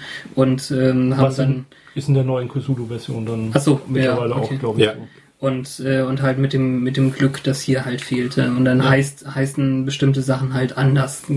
Das war das Einzige. Ne? Also die Leute, die sich auskennen mit dem System, die dachten dann halt, warum heißt es denn hier gucken und nicht Wahrnehmung? Aber ich zum Beispiel kannte jetzt von den Systemen halt so gut wie gar nichts. Also eigentlich wirklich gar nichts. Deswegen kann ich da natürlich nicht so viel zu sagen. Es war dann mit vorgefertigten Charakteren. Wir durften dann nach kurzer Beschreibung aussuchen, wen wir dann spielen wollen. Und ich weiß jetzt nicht, hat sich von euch jemand falsch zugeordnet gefühlt? Ich finde, das hat einfach alles sehr, sehr gut gepasst. Was halt, also wir haben es ja selber ausgewählt. Ja, ich weiß, so, aber das heißt ja nicht, dass das auch passt. Ja, ach so, meinst du jetzt? Ja, okay. Mhm. Nö, ich konnte mit meinem Charakter eigentlich ganz gut leben. Ich habe den Anführer gespielt, der ein Afroamerikaner auch war, glaube ich. Mhm. Und Kommandant der Truppe, spielte in den 80er Jahren. Mhm. Und wir hatten den Auftrag, eine verlassene Station der Russen auf einem Eisscholle, also auf einem Eisdriftstation heißt das. Mhm. Das sind so, die sind halt auf diesen Eisschollen erbaut geworden. Kinder, die heute leben, Eisdrift. Früher gab es so gefrorene Dinger, die auf dem Wasser geschwommen sind. Das gibt's heute alles nicht mehr. Dank globaler Erwärmung. Und das ist so eine Lauschstation und die Russen haben die wohl ganz eilig verlassen und wir sollten da landen und sollten das sichern irgendwie. Ich war eine britische, nicht mal richtig Linguistin, also sehr gut mit Sprachen und ansonsten erfahrene Agentin, die auch schon sich in Russland irgendwo eingeschmuggelt hatte und... Das kam jetzt gar nicht so zum Tragen, was ich alles so konnte. Ich konnte Russisch mit 99%. Am Ende war es doch ganz wichtig, dass du dann noch bestimmte Codefelder... Ja, stimmt, konntest. Mein Codieren, Da habe ich einen super Wurf gehabt. Und ich habe einen Scharfschützen gespielt, wenn ich mich richtig erinnere. Ich dachte, er war Explosionsfachmann, also zumindest wie Soldat mit einem Hang zur Gewalt. Ja. Warst du nicht so ein bodenständiger Engländer oder walisischer? Ja, genau, ich war jetzt der zweite Brite. Ich war Brite, aber ich war in Nordirland bei den Troubles im Einsatz gewesen und irgendwie Grenadierschütze, irgendwie so in diese Richtung. Ich hab an meinen Charakter noch vage Erinnerungen, das Abenteuer ich war tatsächlich noch ganz gut. Das war sehr, sehr stimmungsvoll. Und ich stimme mir auch zu, was das Spielgefühl war nicht anders, als würde man jetzt Cthulhu Now spielen oder so. Das macht jetzt keinen Unterschied. Ich habe die zweite Frau gespielt, wobei ich die dann schon umgemodelt habe. Also aus Caroline Matheson wurde dann Carl Matheson. Und ja, interessante Sache, weil es hier eben auch Leidenschaften gab. Und ich wusste gar nicht so ganz, was ich mit Alkoholsucht und Schuldkomplexen anfangen soll. Aber also Alkoholsucht, okay, ich habe halt die ganze Zeit, wenn irgendwas zu trinken in der Nähe war, was getrunken und wollte auch eher zu der Versorgungsstätte der Russen irgendwie hin. Da gibt es ja garantiert Wodka. Ach, das war dein Charakter. Ich dachte, das wärst du gewesen. Ich habe schon, ich hab schon eine Intervention organisiert. Ja, die Spielzeit, also in Time, war dann zu kurz, als dass sowas wie eine Alkoholsucht sich hätte äußern können. Also... Ja. Weil wir haben ja nicht mal übernachtet, wirklich. Ja. Also, wir hatten ja auch noch begrenzt Zeit, weil die Scholle ja droht, auseinanderzubrechen. Ja, und jetzt war eben mein Karl, war sozusagen Wissenschaftler, Biochemiker und war dann eigentlich mehr so der Stoffi der Gruppe. Und deswegen war das ganz gruselig, diese Vorstellung, dass man am Ende von einem Flugzeug gerettet wird, das eben dieses Ballon Skyhook-Verfahren benutzte. Und da ist mir am Anfang schon schwummrig geworden. bei dem Gedanken. Ja, wo du ja nicht der warst, der verloren gegangen war. Nee. Matthias war verloren gegangen beim Absprung, ne? Genau, beim verloren, ja. Ja. Also das Abenteuer... Also nicht völlig verloren, aber er musste uns erstmal langwierig wiederfinden. Das Abenteuer spielt ja schon, wie gesagt, in den 80er Jahren und das war echt, was dieses Soldaten- und Agentenmilieu anging, gut recherchiert. Also schon so vom Absprung mit Fallschirmen und so, das war cool inszeniert. Und dann halt diese, in Aussicht, dieses Skyhook-Verfahren, was ja ist, man lässt einen Luftballon hoch und da ist dann so ein... Ja, so eine Öse drin und da kommt ein Flugzeug mit der Nadel angeflogen und dann wird man da runtergerissen von der Insel und irgendwie hochgeseilt. Das ist, glaube ich, ein übelster Ritt, den man da machen muss. Mussten wir zum Glück nicht ausspielen. Nee, also ich glaube, wir hatten alle Angst, also wenn das dann androht. Also. Es lag aber auch einfach, Michael, natürlich auch original Beintaschen Heftchen oder so ausgedruckt hat. Also die Teile, die tatsächlich irgendwer in den Beintaschen halt hatte zu der Zeit, die das dann erklären. Setz dich nicht in die Nähe von Bäumen und such dir vorher einen Sandsack, den du füllst oder so. Also ich wollte eigentlich schon die ganze Zeit nochmal recherchieren, wie dieses Verfahren denn überhaupt so der Praxis und wie viel Tote es da schon dabei gab. Da gibt es bestimmt immer auf YouTube irgendwelche Videos davon, wo Leute das ausprobieren. Mythbusters oder irgendwie sowas. Also. Ja, das Abenteuer an sich. Wir sprangen dann halt auf dieser Eisscholle ab. Wie man merkt, auch hier wieder das maritime Thema durchgezogen. Und... einer ging verloren, Matthias, genau. Und dann mussten wir da mit Schneeschuhen durch die Pampa und... so ein bisschen wie in dem Podcast, oder? Nee, ging jetzt auch verloren. Genau, ja. Matthias ging uns auch für die Aufzeichnung verloren. Der sollte eigentlich in der ersten Folge dabei sein. Vielleicht kommt er jetzt zufällig durch den Schnee gekämpft. Im Abenteuer hat er es jedenfalls geschafft, nochmal wieder zu uns zu kommen.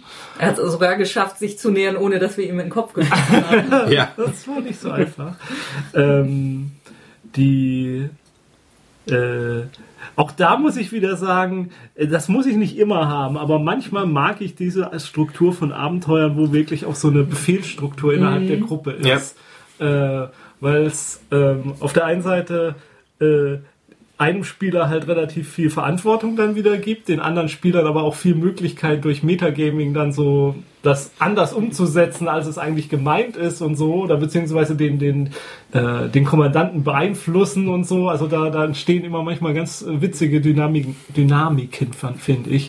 Ja, das Abenteuer an sich ist natürlich, wir finden die russische Station und da ist halt irgendwas anders, als man es erwartet hätte. Mhm. Und die Gefahr ist nicht mal der Eisbär, der war irgendwie nach 2-3 Schuss erledigt. Ja, den haben wir richtig schnell ausgeschaltet. Der arme, unschuldige Eisbär. Den Hunger hatte. Ja. Wovon hat er da immer gelebt? Vorher? Von toten Russen wahrscheinlich. Vermutlich, ja.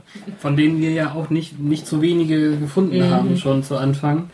Aber dann dieses ganze Mysterium da, was die da überhaupt gemacht haben und als sie dann gemerkt haben, dass da noch was anderes auf der Insel ist, haben sie das gelassen. Wir müssen da nicht... Und auch mit der ganzen Zusammenstellung der Gruppe habe ich im Nachhinein gesagt, unsere Auftraggeber müssen was gewusst haben. Ja. Wieso haben die einen Biochemiker mitgeschickt? Genau. Ja, müssen wir es geahnt haben, ja. Zumindest, also, ja, ich finde auch die Dynamik in der Gruppe war super. Du warst ein sehr guter Befehlsgeber, ich war ein williger Empfänger. Und das ist am Ende ein bisschen arg versaut, aber egal. Ja, und auch die Stimmung auf dieser Scholle war super. Und also das war bei mir kam durchaus sehr viel 80er Jahre Feeling auf. War so eine gute Mischung aus irgendwie The Thing und auch anderen Dingen, ohne jetzt zu sehr ins Detail gehen zu wollen oder irgendwas zu spoilern mit diesem Abenteuer. Wir haben ja im Vorhinein genau, da habe ich jetzt auch beim Essen vorbereiten und beim Essen haben ja alle, erinnert ihr euch noch an dies und jenes gespielt quasi. Ja, das war vorher bestimmt ein einstündiger 80er Nostalgie-Trip vorher. Eine Stunde nur? Mindestens, sage ich ja. Das war eher, ich habe gefühlt, was würde ich auch sagen, es war noch länger. Ja. Deswegen, also es passte dann eben auch sehr gut zu Ralf, dass er den Veteranen hatte, der immer von alten Geschichten erzählen wollte. Stimmt, ja. Das war alles schön. Und in dieser Runde gab es den Abend, wo ich so gelacht habe, wie ich glaube ich, schon seit Jahren nicht mehr gedacht habe, weil dieser Biochemiker ja gerne für den Hacker, der von Matthias gespielt wurde, die Daten mitnehmen wollte. Und dann meinte jemand, okay, du nimmst also den Bildschirm mit. Und diese Vorstellung, dass ich jemanden verkörpere, der keine Ahnung von Computern hat, ist so, das hat mich unvorbereitet so gelacht. Nein, also das war halt auch in dem Abenteuer, dass sich halt wirklich alle voll auf ihre Charaktere eingelassen haben und auch auf die Situation. Und ich glaube, so auf einer Insel zu sein, das hilft einfach beim Rollenspielen ungemein. Da fehlt die Ablenkung. So isoliert wie unsere Charaktere sozusagen. Genau. Ja. Nein, also das fand ich jetzt insgesamt eigentlich, waren alle Abenteuer sehr gut, auch für Helgoland ausgewählt. Wir haben uns ja vorher darauf geeinigt, dass wir alles soll irgendwie ein bisschen maritim sein oder Insel oder irgendwie so. Und das haben wir dann auch eiskalt durchgezogen. Michael hatte irgendwann hinterher gesagt, er hat es schon mal auf Cons angeboten, Anrufung oder wie heißt die eine. Und da hat er bestimmte Charaktere weggelassen, was dann natürlich schwierig ist, weil ja wirklich jede einzelne Situation eine Fähigkeit von einem der anderen irgendwie gebraucht hat. Dann müsste man eben überlegen, ob man die als NSCs trotzdem mitlaufen lässt, wenn man nicht die vollen sechs Spieler hat. Mhm. Und das war eben auch irgendwie perfekt. Wir hatten ja vorher eben diesen wunderbaren Plan mit den Google Docs gemacht und wer möchte denn hier mitspielen und wer würde da? Das haben wir gar nicht so ganz gesagt bis jetzt. Aber letztendlich hat sich das dann sehr natürlich gefügt, dass fast alle bei fast allen Sachen mitgemacht haben. Also ihr habt jetzt nur das Lovecraft-Test. Ja, weil das halt wirklich nicht mit mehr ging. Das kann man tatsächlich nur mit maximal fünf Leuten spielen. Mhm. Und ich war jetzt, ohne dass ich mich vorher eingetragen hätte, bei allen Gruppen dabei, was auch sehr schön war für mich. Also es hat mich sehr gefreut. Außer das Beronomikon, aber da konnten wir jetzt nichts machen. Ja, da waren halt diese 7 Teilnehmer nicht ideal, also weil man da schlecht 2 volle Gruppen draus machen kann. Ja klar, also für uns als Gruppe war es im Nachhinein toll, dass wir fast alles zusammen gemacht haben, aber natürlich wäre es halt, hätte man mit 8 Leuten, hätte man wahrscheinlich immer 2 Spielrunden parallel laufen gehabt. Jo, und damit war dann der Samstag war zu Ende und es drohte der Sonntag. Und da haben wir eine Bunkerführung gemacht, über die haben wir in der letzten Folge schon erzählt. Ich weiß nicht, ob wir da ausdrücklich, wollt ihr da noch was hinzufügen zur Bunkerführung? Nicht viel, also von meiner Seite. Ich fand sie auch sehr spannend, sehr faszinierend. Es war eine tolle Stimmung da unten. Das Ralf erwähnt es ja glaube ich auch, also das war schon eine gewisse kysteloide Stimmung, war schon unten, vor allem diesen grünen Moosflechten überall, also Algen. Und und auch sehr erwähnt hat, war diese Faszination über dieses Entlüftungssystem, wo keiner weiß, wie es funktioniert, aber es funktioniert immer noch. Also auch sehr empfehlenswert, diese Bunkerführung auf jeden Fall. Ich mag den Meta-Gedanken dabei, weil dieser Führer, der jetzt auch, glaube ich, ein Original Helgoländer eben war, der hatte schon eben so diesen bestimmte Sprechart irgendwie, die das dann für Touristen natürlich interessant macht. Ja, als er das erste Mal das Wort ergriffen hat, da musste ich auch fast lachen. Also ich spreche ja nun schon relativ breit, aber ich dachte, oha, der lässt es jetzt aber voll raus. Und meine Lieblingsstelle war eben, als er, er steht eben vor diesen Bildern und hat die Hand so geradezu liebevoll irgendwie an der Seite von diesem Bild und man sieht dann da, wo er mit den Fingern jedes Mal mit den Fingern lang sieht man da. Fingerspur, da muss ich auch sehr schmunzeln, als ich das gesehen habe. Das war ein sehr schönes Bild. Ja. Man merkt es vorher nicht, aber dann, der Gedanke, der muss ganz dicke Hornhaut haben, an den Finger auch von rüber reiben.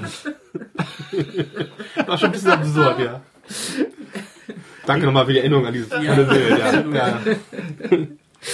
Wobei, ich fand ja so grandios, dass einer der Mitbesucher da ihn fragte, ob er denn damals auch dabei gewesen wäre, das bombardiert wurde. So ein älterer Herr, der alt genug hätte sein können, der Vater gewesen sein zu können. Der Führer, der war auch so, ich würde sagen, der war so Anfang Mitte 50 vielleicht. Oh, vielleicht auch schon 60. Vielleicht auch schon 60. Also ein junger Mann war es jetzt nicht, aber also ich glaube schon, dass er hatte irgendwann sein Geburtsjahr sogar noch gesagt. Also er müsste als so Kindergartenkind gewesen sein, als sie zurück nach Helgoland gezogen sind. Vermutlich, also als Helgoland wieder besiedelt wurde. Und der andere Besucher, der war wahrscheinlich knapp 80 oder jenseits der 80. Würde ich auch denken, ja. Und dann gab's die da schon. Das ist einfach ein ja gut, aber manchmal, also ein bisschen möchte ich dir den Schutz nehmen, manche Leute, denen siehst du das Alter auch einfach nicht an. Also aber der war schon, also von der Dynamik her, also, nein. Gut. Nicht jeder kann so sein wie John. Nee. Außer wenn man auf Helgoland ist und Everyone is John spielt. Das war nicht die nächste Spielrunde, die wir hatten. Und wir waren alle John in diesem Rollenspielsystem. Nee, aber nicht alle. Ja, fast alle, genau, Entschuldigung. Aber Michael war am meisten John. Denn er hat John verkörpert für uns, physisch verkörpert. Ja, was ich meinte war, Matthias und ich waren gar nicht John. Ja, ich weiß, ihr wart Zeugen. Nein, NSCs. Genau, die NSCs. Ah, ja. Everyone is John ist ein Rollenspiel von Michael B. Sullivan und da spielen halt alle den gleichen Charakter. Und das macht man, indem man demjenigen, der John quasi physisch verkörpert, indem man ihm als Stimmen mitteilt. Also jeder ist eine Stimme und jede Stimme hat ihre Ziele und Motivationen. Man hat ein kleines Ziel. Das kleine Ziel kann sein, man möchte, dass John eine Zigarette raucht. Das etwas größere Ziel kann sein, man möchte, dass John sich als Frau verkleidet und einen Mann in einer Bar aufreißt. Und das große dritte Ziel kann sein, man möchte, dass John das örtliche Gefängnis in die Luft sprengt und oder die Welt untergehen lässt. Oder was auch immer. Irgendwas, was schon eigentlich relativ unmöglich ist, es zu schaffen. Und jede Stimme sagt dann John, lieber John, mach doch mal das. Also die Ziele sind natürlich geheim. Ja. Lieber John, mach doch mal jenes. Lieber John, geh doch mal dahin. Oh, lieber John, was siehst du denn da? Sprich ihn doch mal an. Frag ihn doch mal, was er will. Und in unserem Fall hatten wir halt zwei Leute, die keine Stimmen waren, die haben dann als NSCs immer verkörpert und konnten dann halt so was sein, was der John-Darsteller sozusagen anspielen konnte. Und immer wenn John ist ein bisschen träge und schlicht und John langweilt sich auch relativ schnell, deswegen schläft er auch gerne mal ein. Und immer wenn er einschläft oder wenn eine Probe misslingt, dann wechselt das Erzählrecht. So, dann ist eine andere Stimme wieder die aktive Stimme und so tauschte das dann halt hin und her. Proben macht man mit dem 1W6. Wenn man eine 6 würfelt, hat man es geschafft. Es sei denn, man hat einer von den zwei Skills, die man hat, passt. Man kann auch noch einen dritten Skill haben, wenn man weniger Willenskraft benutzt. Willenskraft sind Punkte, sind 10 Stück am Anfang. Mit Willenskraft bietet man auf das Erzählrecht. Immer wenn es wechselt, wird geboten auf das Erzählrecht. Habe ich irgendwas vergessen noch? Also was noch wichtig ist, die Stimmen wissen nichts voneinander. Ja. Also, man weiß, dann hört man es raus in der Erklärung, aber um das einmal explizit dazu gesagt zu haben. Also, man muss auch ein bisschen bedenken, dass man als Stimme nicht weiß, was passiert ist, wenn eine andere Stimme aktiv war. Das wird dann gegen Ende des Spiels ein bisschen schwierig auseinanderzuhalten, was habe ich jetzt wirklich erlebt und was nicht. Ja. Und unser Everyone is John Abenteuer oder Theaterstück, Spielsitzung, ich weiß gar nicht, wie man es so richtig bezeichnen soll, Performance, war halt, dass John in den 20er Jahren in Innsmouth in einem Hotelzimmer sitzt und aufwacht und ein komisch aussehendes Medaillon bei sich hat und später stellt sich raus, er hat auch noch so ein Buch irgendwie. Und das musste er natürlich erstmal finden in der örtlich vernagelten Kirche. Und und dann haben halt die Stimmen gesagt, was er tun soll. Es gab dann eine Stimme, die ganz offensichtlich so ein bisschen aggressiver, bösartiger war. Die wollte John dazu bringen, Dinge zu tun, die nicht so nett sind. Dann gab es eine Stimme, die war sehr mütterlich. Die wollte John immer dazu bringen, dass er sehr höflich ist zu allen Menschen. Und dann gab es so zwei Stimmen, die man ganz lange nicht so richtig einordnen konnte, was sie denn eigentlich wollen. John, Hände waschen nicht vergessen.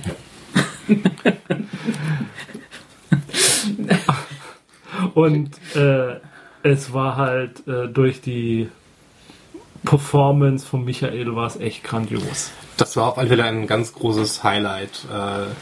War Michael, das wirklich auch einer stoischen Gelassenheit. Er hat nur ganz, ganz selten die Fassung verloren, musste selber lachen, ja. Wenn wir uns tatsächlich, ich glaube, der eine hat sich ein bisschen eingenässt auf dem Sofa über Lachen, denn es war wirklich, es war ein großer Spaß, ihm zuzusehen, es war ein großer Spaß, den anderen zuzuhören, ein bisschen mitzufiebern, ob einer es schafft, seine eigenen Ziele zu erreichen. Ja, also die Ziele geben auch verschiedene Punktezahlen. Am Ende hat quasi dann der gewonnen, der die meisten Punkte hat, wenn man so möchte. Aber das war eigentlich nur ein Es ist ein Nebenaffekt dabei. Ja, im Vordergrund steht schon der große Spielspaß. Also, es gibt dem Ganzen ein gewisses Ziel, dass es nicht so einfach nur so wild vor sich hin plätschert, sondern so eine gewisse Richtung gibt. Aber ich finde auch, es ist ein Nebeneffekt. Und Michael hatte halt noch ein paar Ziele aufgeschrieben, der jedem zugesteckt hat, quasi. Die großen Ziele.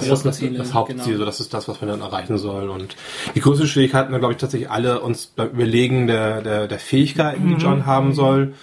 Und da ist Michael dann mit ihm uns einmal kurz rausgegangen, hat ihm wieder vorgestellt, was er dann gerne an Fähigkeiten halt hat. Oder denkt, was man hier haben sollte. Und, bei dem einen hat es ein bisschen länger gedauert, bei dem anderen ging es relativ schnell. Also je nachdem wahrscheinlich, wie sinn- oder unsinnvoll das Ganze gerade gewesen ist, was man sich überlegt hat. Und es war ein sehr, sehr großer Spaß. Also auch vor allem es entwickelt sich durch einfach ganz schnell Running Gags und da haben wir einige von. Also ohne, dass ich viel aktiv selber gespielt habe, haben sich meine Ziele von alleine erledigt. Also so, dass es dann am Ende eigentlich fast ein Gleichstand hätte werden können zwischen Ralf und mir. Das lag aber einfach auch daran, dass unsere Hauptziele sehr ähnlich waren. Also bei mir war es von höheren Mächten geführt werden und er wollte die Menschheit unterjochen oder Welt vernichten, was irgendwie beides gegeben war, weil am Ende das Buch und das Medaillon beim bösen Kult irgendwie landete. Nur er hat... Ne, du konntest es nicht zerstören, das ist halt schade. Er hat es eben geschafft, John ein letztes Mal essen zu lassen und ich habe es nicht geschafft, oder keiner von uns hat es geschafft, John selbst Magie einsetzen zu lassen. Das war mein mittleres Ziel, sonst hätte es einen ganz und gar einen Putt gegeben eigentlich. Ich habe gedacht, ich spiele gamistisch und nehme eben eine dritte Fähigkeit, die mir gar nichts gebracht hat, und habe einfach dann mit weniger Willenskraft gestartet. Ich habe gedacht, ja, was sollte John denn können? Ich hatte vorher halt auch überhaupt keine Idee, wie wenig Eigeninitiative John eigentlich dann hat. Aber er könnte überreden können, vielleicht muss er was recherchieren irgendwo. Und dann habe ich zusätzlich halt noch Rennen genommen, weil ich dachte, naja, vielleicht hinrennen, wegrennen, ist besser als gehen. Das schläft doch schon mal gerne im Gehen ein. Und also bei mir hat es dann nicht ganz gereicht. Aber es ist auf jeden Fall super. Es ist wirklich ein Seitenspiel. Mehr braucht man dafür nicht. Und ich habe es auch schon gleich vorbereitet, dass ich es irgendwann mit meiner One-Shot-Runde dann spielen möchte. Ob ich das durchhalte oder irgendwo in diese meisterhafte Performance, die Michael gemacht hat, reinkommen, das glaube ich noch nicht. Vor allem mit wunderbaren Props, die er auch dabei hatte. Also er hatte halt so ein großes Tentakel Cthulhu-Medaillon was echt schick aussah und einen großen Folianten mit ganz vielen Cthulhuiden Bildern drin. Und nackten Frauen. Und das war... Das hat einfach das Ganze einfach noch verstärkt, einfach diese Performance und das Spiel einfach. Ja. Ja, nee, das hat echt Spaß gemacht. Also ich habe es jetzt gewagt, tatsächlich es einmal zu spielen. Und da ich eh schon zu viel Werbung mache, es gibt übrigens zu Everyone is John ein Actual Play von den Damen von Orky im Geschmack auf YouTube, die es vor nicht allzu langer Zeit auch gespielt haben, dass man sich angucken kann. Und es gibt die deutschen Regeln, also über deutsche Übersetzung gibt es auch bei stefan-graf.com Webseite. Da kann man die ganze auf Deutsch lesen, genau. Und da heißt dann jeder ist Hans, oder? Nee, es heißt auch Everyone is John. Ja. Also in meiner Rollenspielgruppe würde es auf jeden Fall jeder ist Jan heißen, weil tatsächlich irgendwie die Hälfte meiner Rollenspielgruppe Jan heißt. Man kann das Ganze mit nach Aventuren setzen, jeder ist Alrik. Ja, genau. Ja. Also ich habe es auf ein Kreuzfahrtschiff gesetzt und hatte da eine Tasche gebastelt und in der Tasche waren dann abgefülltes Mehl zu so Kokainpäckchen und habe damit dann gestartet und bin dran verzweifelt, dass die Spieler relativ lange überhaupt kein Interesse hatten, in die Tasche reinzugucken. Ich habe die ganze Zeit mit dieser Tasche durch die Gegend, bis dann mal nach einer halben Stunde mal irgendwer meinte, sag mal, was ist eigentlich in der Tasche drin schon? Ja, genau, was ist denn da drin? Hat etwa niemand versucht, die Tasche zu verschenken? Bis dahin noch nicht. Später. Das ist doch eine nette Frau. Schenk ihr das Medaillon. Ja. Ach ja, die Szene im Restaurant hat mir immer noch Ja, du hast doch gar kein Geld dabei. Genau, weil keiner das Portemonnaie eingepackt hat, als er aus dem Hotel ging. Ja, also das kann ich echt empfehlen als One-Shot, aber tatsächlich sollte man sich die Mühe machen, so ein klein wenig Requisit. Das muss gar nicht viel sein. Ja, also wie gesagt, wir hatten einfach so eine lächerliche Blümchentasche, ein Funkgerät hatten wir noch, aber das kam gar nicht so richtig zum Tragen. Ja. Außer, dass es zwischendurch einmal anfing, von sich aus zu piepen, weil, glaube ich, die Batterie alle ging oder ich weiß nicht was. Und Kondome waren noch drin. Ach ja, genau. Stimmt, du hast ja nachher noch... John wurde dazu gebracht, einmal Kondom mit... Stoff gefüllt runterzuschlucken. Das hat Jens nicht richtig ausgespielt, aber... Es war auch kein echtes Kokain. Nee. Muss ich enttäuschen. Ja, das hat jetzt was von Point-and-Click-Adventure. Ja. Benutze Kondom mit weißem Pulver. Ja, teilweise ist es das Spielgefühl, aber ein bisschen tatsächlich so, dieses von, dass man ihm halt sagt, was er macht und er dann so ein bisschen noch einen Kommentar abgibt. Es ist nicht so nett mit, das geht nicht, anders. Nee, das funktioniert nicht zusammen. Das geht nicht rein. Ja, sonst ist es echt toll. Also ich habe es geschafft, das Schiff untergehen zu lassen. Yay! Ah. Ich habe gewonnen. Also jetzt nicht auf Helgoland. Ja, du hast gewonnen. Nicht auf Helgoland, nicht, dass das jetzt so durcheinander geht. Also auf Helgoland hat Ralf gewonnen, indem man die Welt zerstört hat. Ja. Ich habe nur so ein Kreuzfahrtschiff. Mit viel Hilfe von dir, soweit ich weiß. Ja. Kann mich überhaupt nicht erinnern. Nur weil das Buch nicht brennen wollte. Ja. Es war reine Willkür von John, dass das nicht gebrannt hat. Was hat er sich auch dämlich angestellt? Das finde ich ja noch nicht mal. Also doch, sowas. Das fand ich eine sehr, sehr coole Stelle, die Michael gemacht hat, weil dann eben das Medaillon kalt geworden ist an der Stelle und das Buch sozusagen nicht Feuer fangen konnte. Naja. Am gleichen Abend ging es dann in ein ganz anderes Szenario und ganz andere Menschen als John spielten eine Rolle. Eine Rolle. Mann. Bei Dockside Dogs, geleitet von Ralf. Und das war jetzt tatsächlich mein Cthulhu Now Abenteuer. Geschrieben von Paul Fricker und das ist ursprünglich geschrieben worden oder die Einnahmen daraus gehen in die Krebsforschung, also wird dafür gestiftet. Es muss, glaube ich, aber auch eine deutsche Übersetzung davon geben. Die hat, glaube ich, selbst gemacht. Ja, ich bin mir nicht sicher, ob die veröffentlicht wurde auch. Das weiß ich nicht. Er sagte das. Christus Ruf. Ja, er meinte in einer Zeitschrift. Ich glaube, das war ein Christus Ruf. 7 oder 8, stimmt, jetzt weiß ich es wieder. Und er hat noch ein paar Anpassungen gemacht, hat er gesagt. Ja, wir sind ja tatsächlich hinterher nochmal mit ihm unsere zweite Nachtwanderung wandern gegangen halt und da haben wir halt auch ein bisschen darüber gesprochen. Stimmt, genau, das war es, Christus Ruf. Ja, Dockside Dogs ist eigentlich, wer den Film Reservoir Dogs kennt, der kennt das Ausgangsszenario so ein bisschen. Also mehrere Verbrecher treffen sich in einer Lagerhalle am Hafen, nachdem sie einen Bruch gemacht haben, der nicht so explizit näher beschrieben wird. Und alle haben Codenamen. Mr. Pink, Mr. Black, Mr. Green... Mr. Orange, Mr. Purple, Silver, Purple, genau. Und, White. Und jeder hat ein Blatt vorher rausbekommen. White hatten wir, glaube ich, gar nicht. Und auf diesem Blatt stehen einiges an Informationen über diesen Charakter. Auch Informationen, wie er die anderen farbigen Herren einschätzt. Und und dann geht es einfach los. Also das ist der Startpunkt. Also mein Charakter kam an und war schon verletzt, irgendwie angeschossen. Deswegen kam so ein klein bisschen Dramatik am Anfang auf. War aber jetzt nicht weiter wild. Das war nur so ein bisschen so der Startpunkt und dann von da an eskaliert es eigentlich den ganzen Abend nur noch.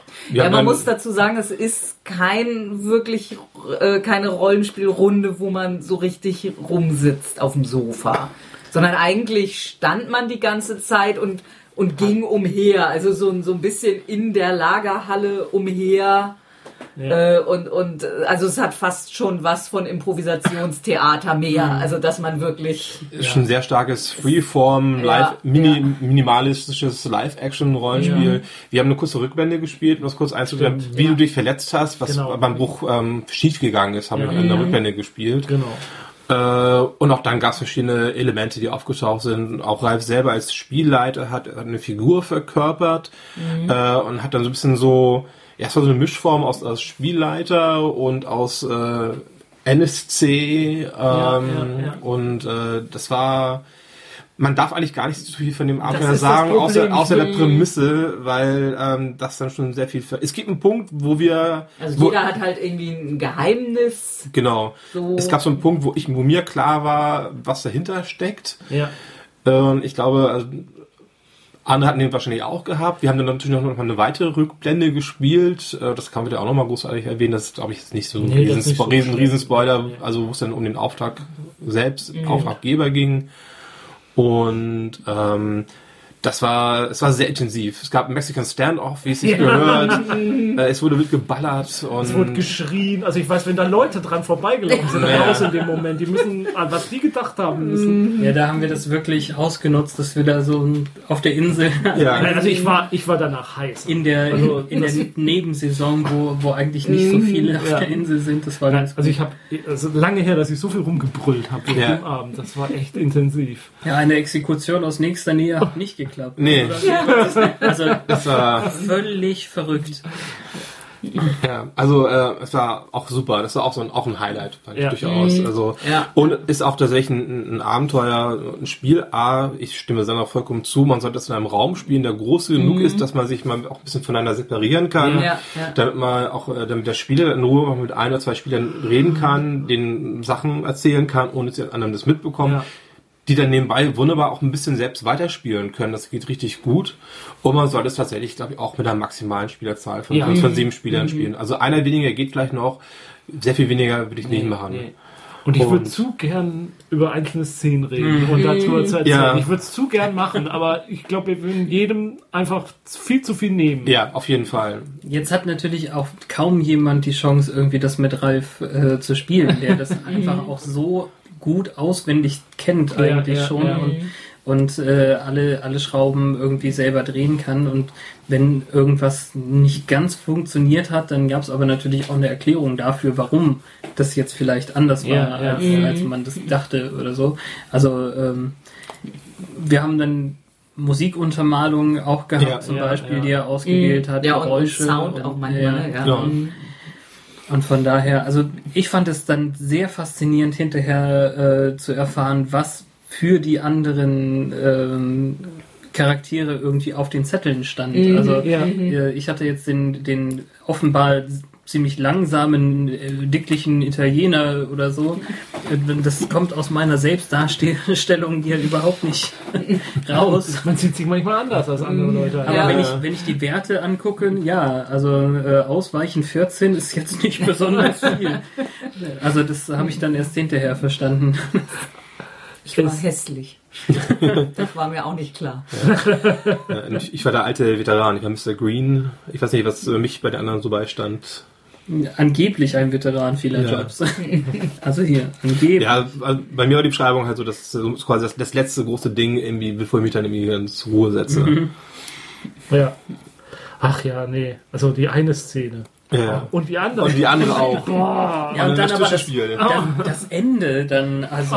Ja, das war einfach auch, dieses Ende, mein Gott. Es war wirklich, so ein Vollkörperspiel. Also in einem positiven Sinne. Man hat geschrien, man stand rum, man hat irgendwie mit wie früher auf dem Schulhof, als Kinder mit Fingerpistolen aufeinander gezeigt, so. Und man hat grimassiert auf die eine oder andere Art und Weise. Das war wirklich sensationell. Nee, also das war so eine Rollenspielrunde, da kann man nicht dazu nebenbei Chips zu essen oder irgendwie. Also. Wobei das wäre möglich gewesen, weil es... Ein bisschen Bier wurde getrunken. Ja, denn das, also was Essen und Getränke waren ja durchaus auch vorgesehen im Spiel. Also ja. Von daher hätte es ja auch noch gepasst. Ja, aber auch, wenn dann plötzlich dieses Intermezzo kommt und man ist in der Szene drin, wo man so total auf Adrenalin ist und jetzt Rückblick und alle setzen sich brav hin und das ist, oh Gott, ich will doch zurück in die Szene. Ja, das fand ich auch super. Ich will doch Timmer schießen. Wir haben das alles straight durchgezogen. Auch dann so die Spannung raus und dann die Ernsthaft das andere halt so. Ja. Auch mit Rückbezug auf Dinge, die wir vorher gesagt haben, die schon passiert sind und die wir etabliert haben, damit sie auch passieren können. Ja. Und Wodka. Das konnte ich nicht verstreichen lassen. Ja. Also wirklich ganz, ganz großartig. Ja. Großes Daumen hoch, sehr großartige Empfehlung. Ja. Ja, also wer die Gelegenheit hat, Ralf ist ja durchaus auch mal auf Cons oder so unterwegs, wer die Gelegenheit hat und das sieht, dass ein Herr Ralf Sandfuchs Dockside Dogs anbietet, dann alle Leute wegschubsen, bedrohen, von mir aus erpressen oder niederschlagen, mit der Fingerpistole bedrohen, um da irgendwie in diese Rollenspielrunde reinzukommen. Oder das Peronomicon auch. Und das selbst gespielt zu haben, ich denke, das ist auch ein natürlich. Russische Plüschhasen, natürlich, auch Peronomicon. Gut. Und dann war der Sonntag vorbei. Ja. Sonntag gab es auch diesen Apple Crumb, oder? Ja. Der war groß. Apple Bananen Crumble. Boah.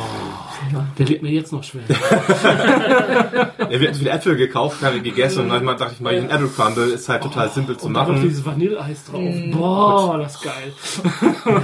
Ja. Ja, am Montag war Abreisetag, 10 Kilo schwerer, aber wir haben am Vormittag noch zumindest angefangen, das Trail of Cthulhu Abenteuer The Black Drop zu spielen und da Tim, du da das Spielleiter warst, darfst du jetzt auch gerne erzählen. Ja, es war mir eigentlich von vornherein fast klar, dass wir es nicht schaffen werden, einfach andersweise zu Ende zu spielen. Ja. Es spielt auf den Kerguelen-Inseln, die sind am äußersten Antarktiskreis, gehören zu Frankreich und die Charaktere werden aus verschiedensten Gründen dorthin geschickt und der Hintergrund ist der, dass dort die Franzosen eine Schafzucht versucht haben. Warum auch immer. Haben die festgestellt, naja, funktioniert nicht so, wie wir das uns gedacht haben. Und die wurde also aufgegeben. Und jeder hatte so ein paar, wie gesagt, verschiedene Hintergründe noch gehabt, deswegen auch nochmal hin wollte. Und die sollten dann dort die Leute, die noch da sind, dann helfen, dann quasi ihre Sachen einzusammeln und dann jetzt zurück mit denen nach Frankreich fahren. Ja. Und dazu muss man sagen, dass alle Hintergründe in diesem Abenteuer, das Cthulhu außen vor gelassen, sind wahre Begebenheiten. Es gab tatsächlich einen Versuch einer Schafzucht auf dieser Insel. Das Abenteuer ist auch von Jessie Morningstar, den ich schon mal erwähnt habe, der da wirklich sehr viel Recherchearbeit reingesteckt hat. Und es gab dann natürlich noch eine deutsche Geheimgesellschaft, die Schwarze Tropfengesellschaft. Und es gab Bezüge auf den Venus-Transit, den man dort beobachten konnte. Und auch das sind alles reale Begebenheiten, sowie auch viele andere Expeditionen, die dort erwähnt werden im Laufe des Abenteuers, die tatsächlich stattgefunden haben. Mehr als das möchte ich eigentlich auch gar nicht dazu erzählen, weil es auch dann wie ein Spoiler-Territorium vordringt. Ich hatte mir es gibt eine schöne Seite von der BBC, so ein großes Soundarchiv, was sie immer letztes Jahr mal zur freien Verfügung gestellt haben. Da kann man Unmengen von verschiedenen Sounds sich runterladen zu allen möglichen Themen. Und unter anderem gab es auch arktische Winde und die habe ich mir aufs Telefon gezogen und dann habe ich eine Bluetooth-Box abgespielt, dass ganz immer so ein Windpfeifen zu hören gewesen ist. Kann ich also wirklich jedem sehr empfehlen, der Sounds anbieten möchte im Rahmen seiner Rollenspielrunden oder auch für andere Zwecke. Die stehen, glaube ich, alle auch unter Creative Commons License. Nagelt mich drauf fest, das würde dann tatsächlich dann auch auf der Webseite mit draufstehen.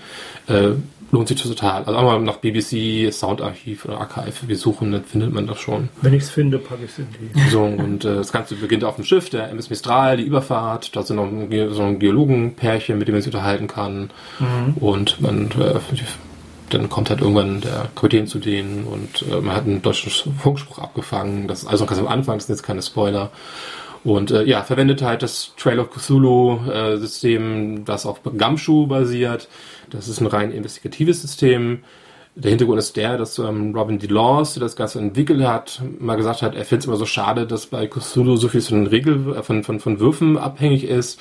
Und wenn irgendwie kein Spieler der Runde irgendwie sein verborgenes Entdecken schafft oder irgendeinen Recherchewurf schafft, dass man sich dann so verbiegen muss, eventuell als Spielleiter, den Spielern dann auch noch irgendwelche Hinweise zu geben. Und da ist es halt so, das gibt halt einmal investigative Fähigkeiten und die normalen Fertigkeiten.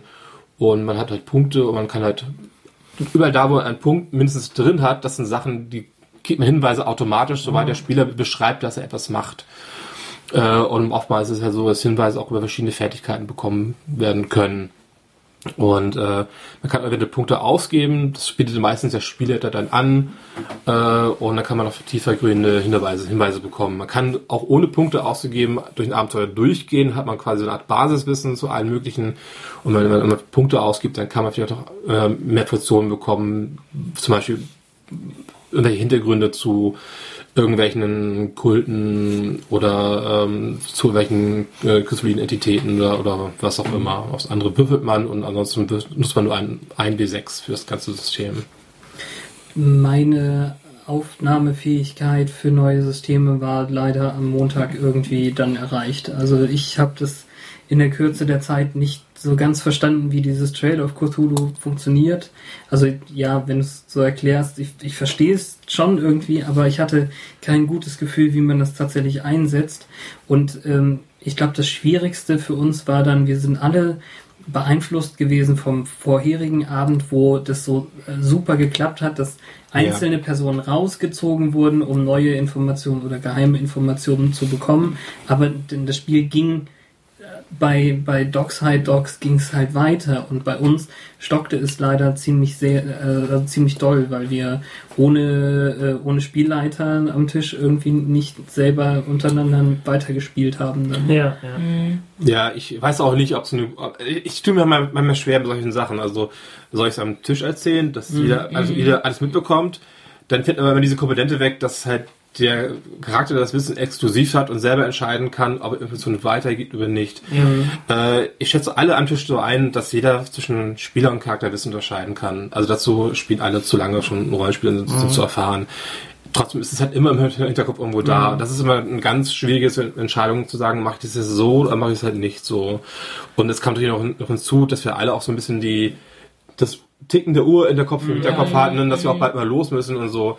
Ja. Wir hätten einfach sagen sollen, am Montag vormittags so, lass uns noch eine Runde, keine Ahnung, Blumen-Cthulhu spielen oder irgendwas anderes oder noch ein bisschen klönen und dann in Ruhe auf dem Heimweg machen, anstatt auf Krampf noch zu versuchen, das irgendwie anzuspielen. Und dann hatten wir auch den Gedanken, das auf dem Boot weiterzuspielen.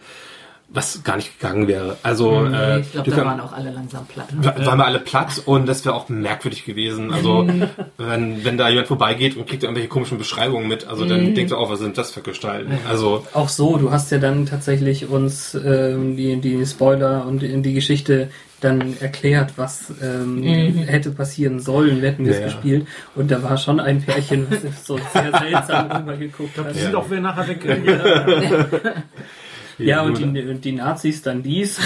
Aber das nur dann als, zumindest als Anregung für andere, also das, was du erzählt hast, wie das dann auch weitergegangen wäre oder so, das klang super interessant. Ja. Also, ich finde es ein total spannendes Abenteuer. Ja, es ist ein spannendes Abenteuer, weil ich einmal das Setting mag tatsächlich.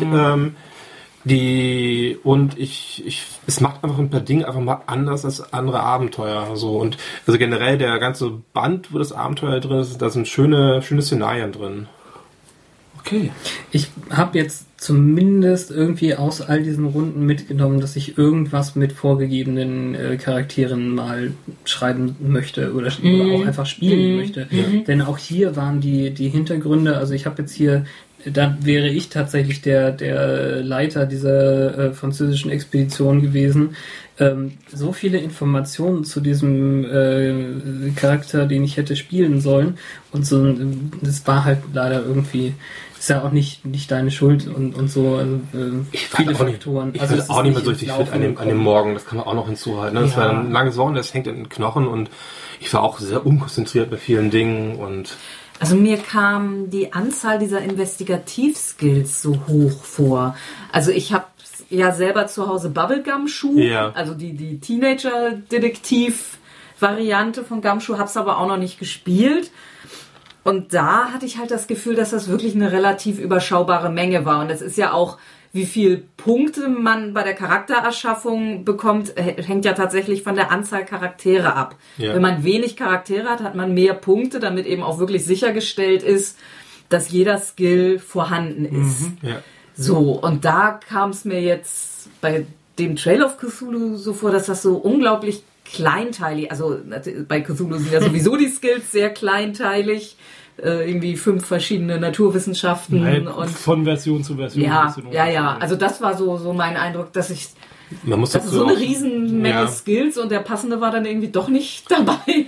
Ja, also musst du aber auch sagen, also Trail of Cthulhu war, glaube ich, auch tatsächlich eines der ersten Gumshoe-Systeme. Ja.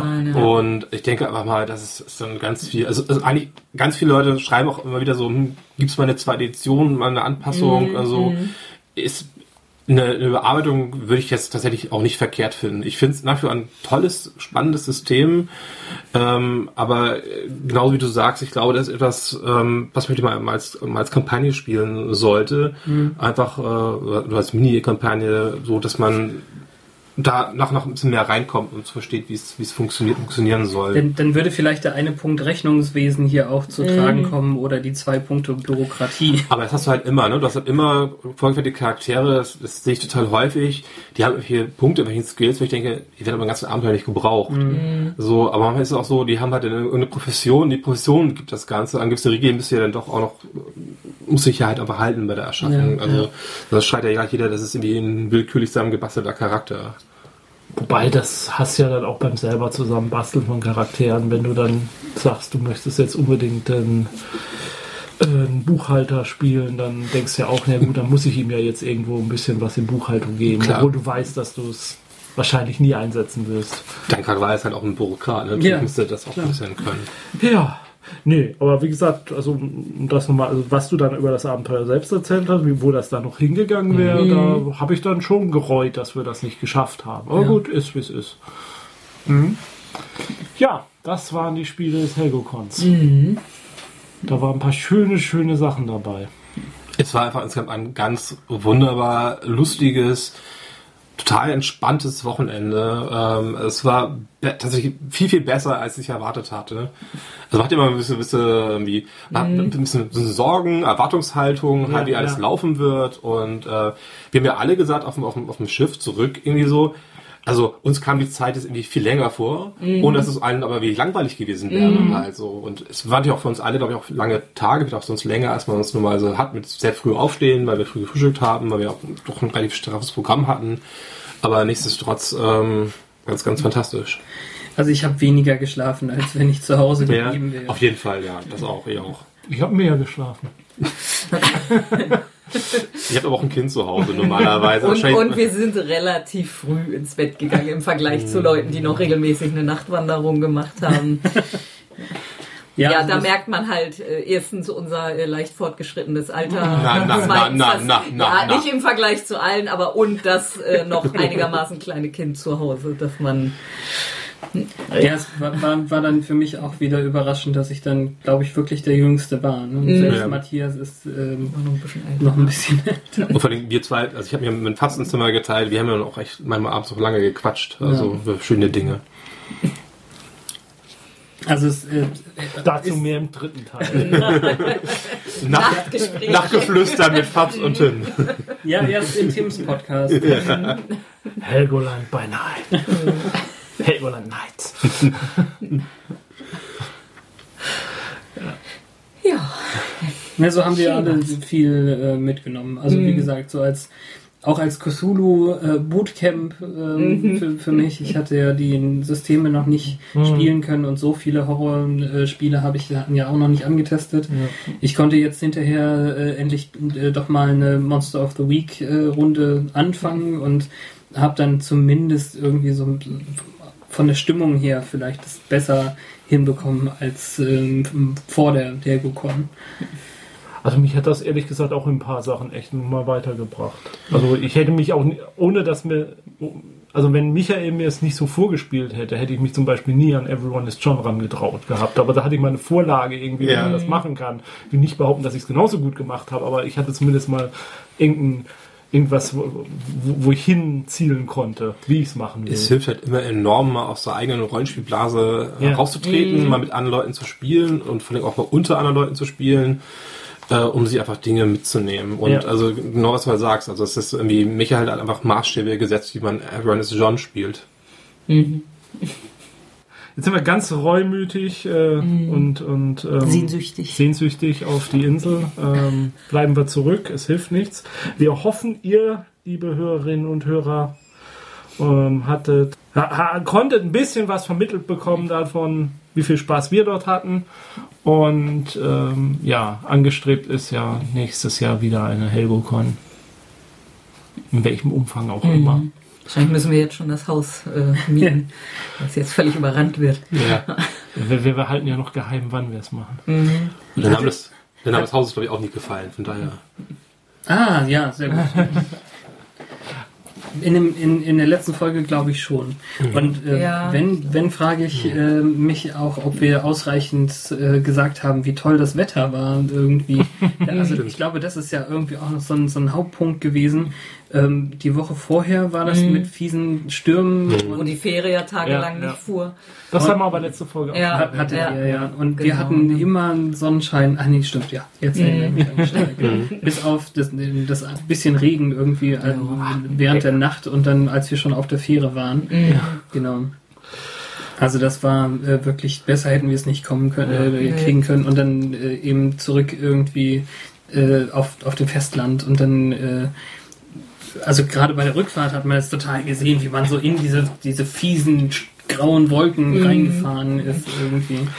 Und dann Schnee in Cuxhaven. Ja. Also, was ist jetzt hier los?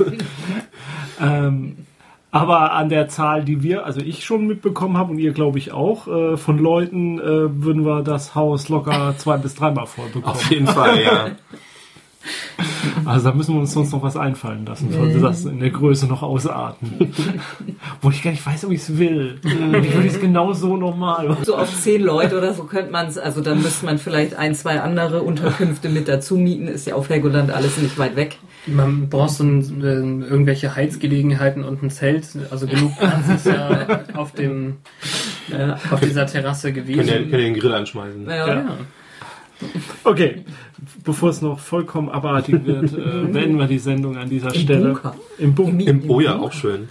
Mit roten Algen. Den ganzen Bunker mieten. Ja. Das wäre eine coole Location, wa? Also spätestens, wenn der tiefere... Das ist ja auch immer wohl temperiert. Ja. Spätestens, wenn der tiefere Stollen irgendwann eröffnet wird, müsste ich auf jeden Fall nochmal mit.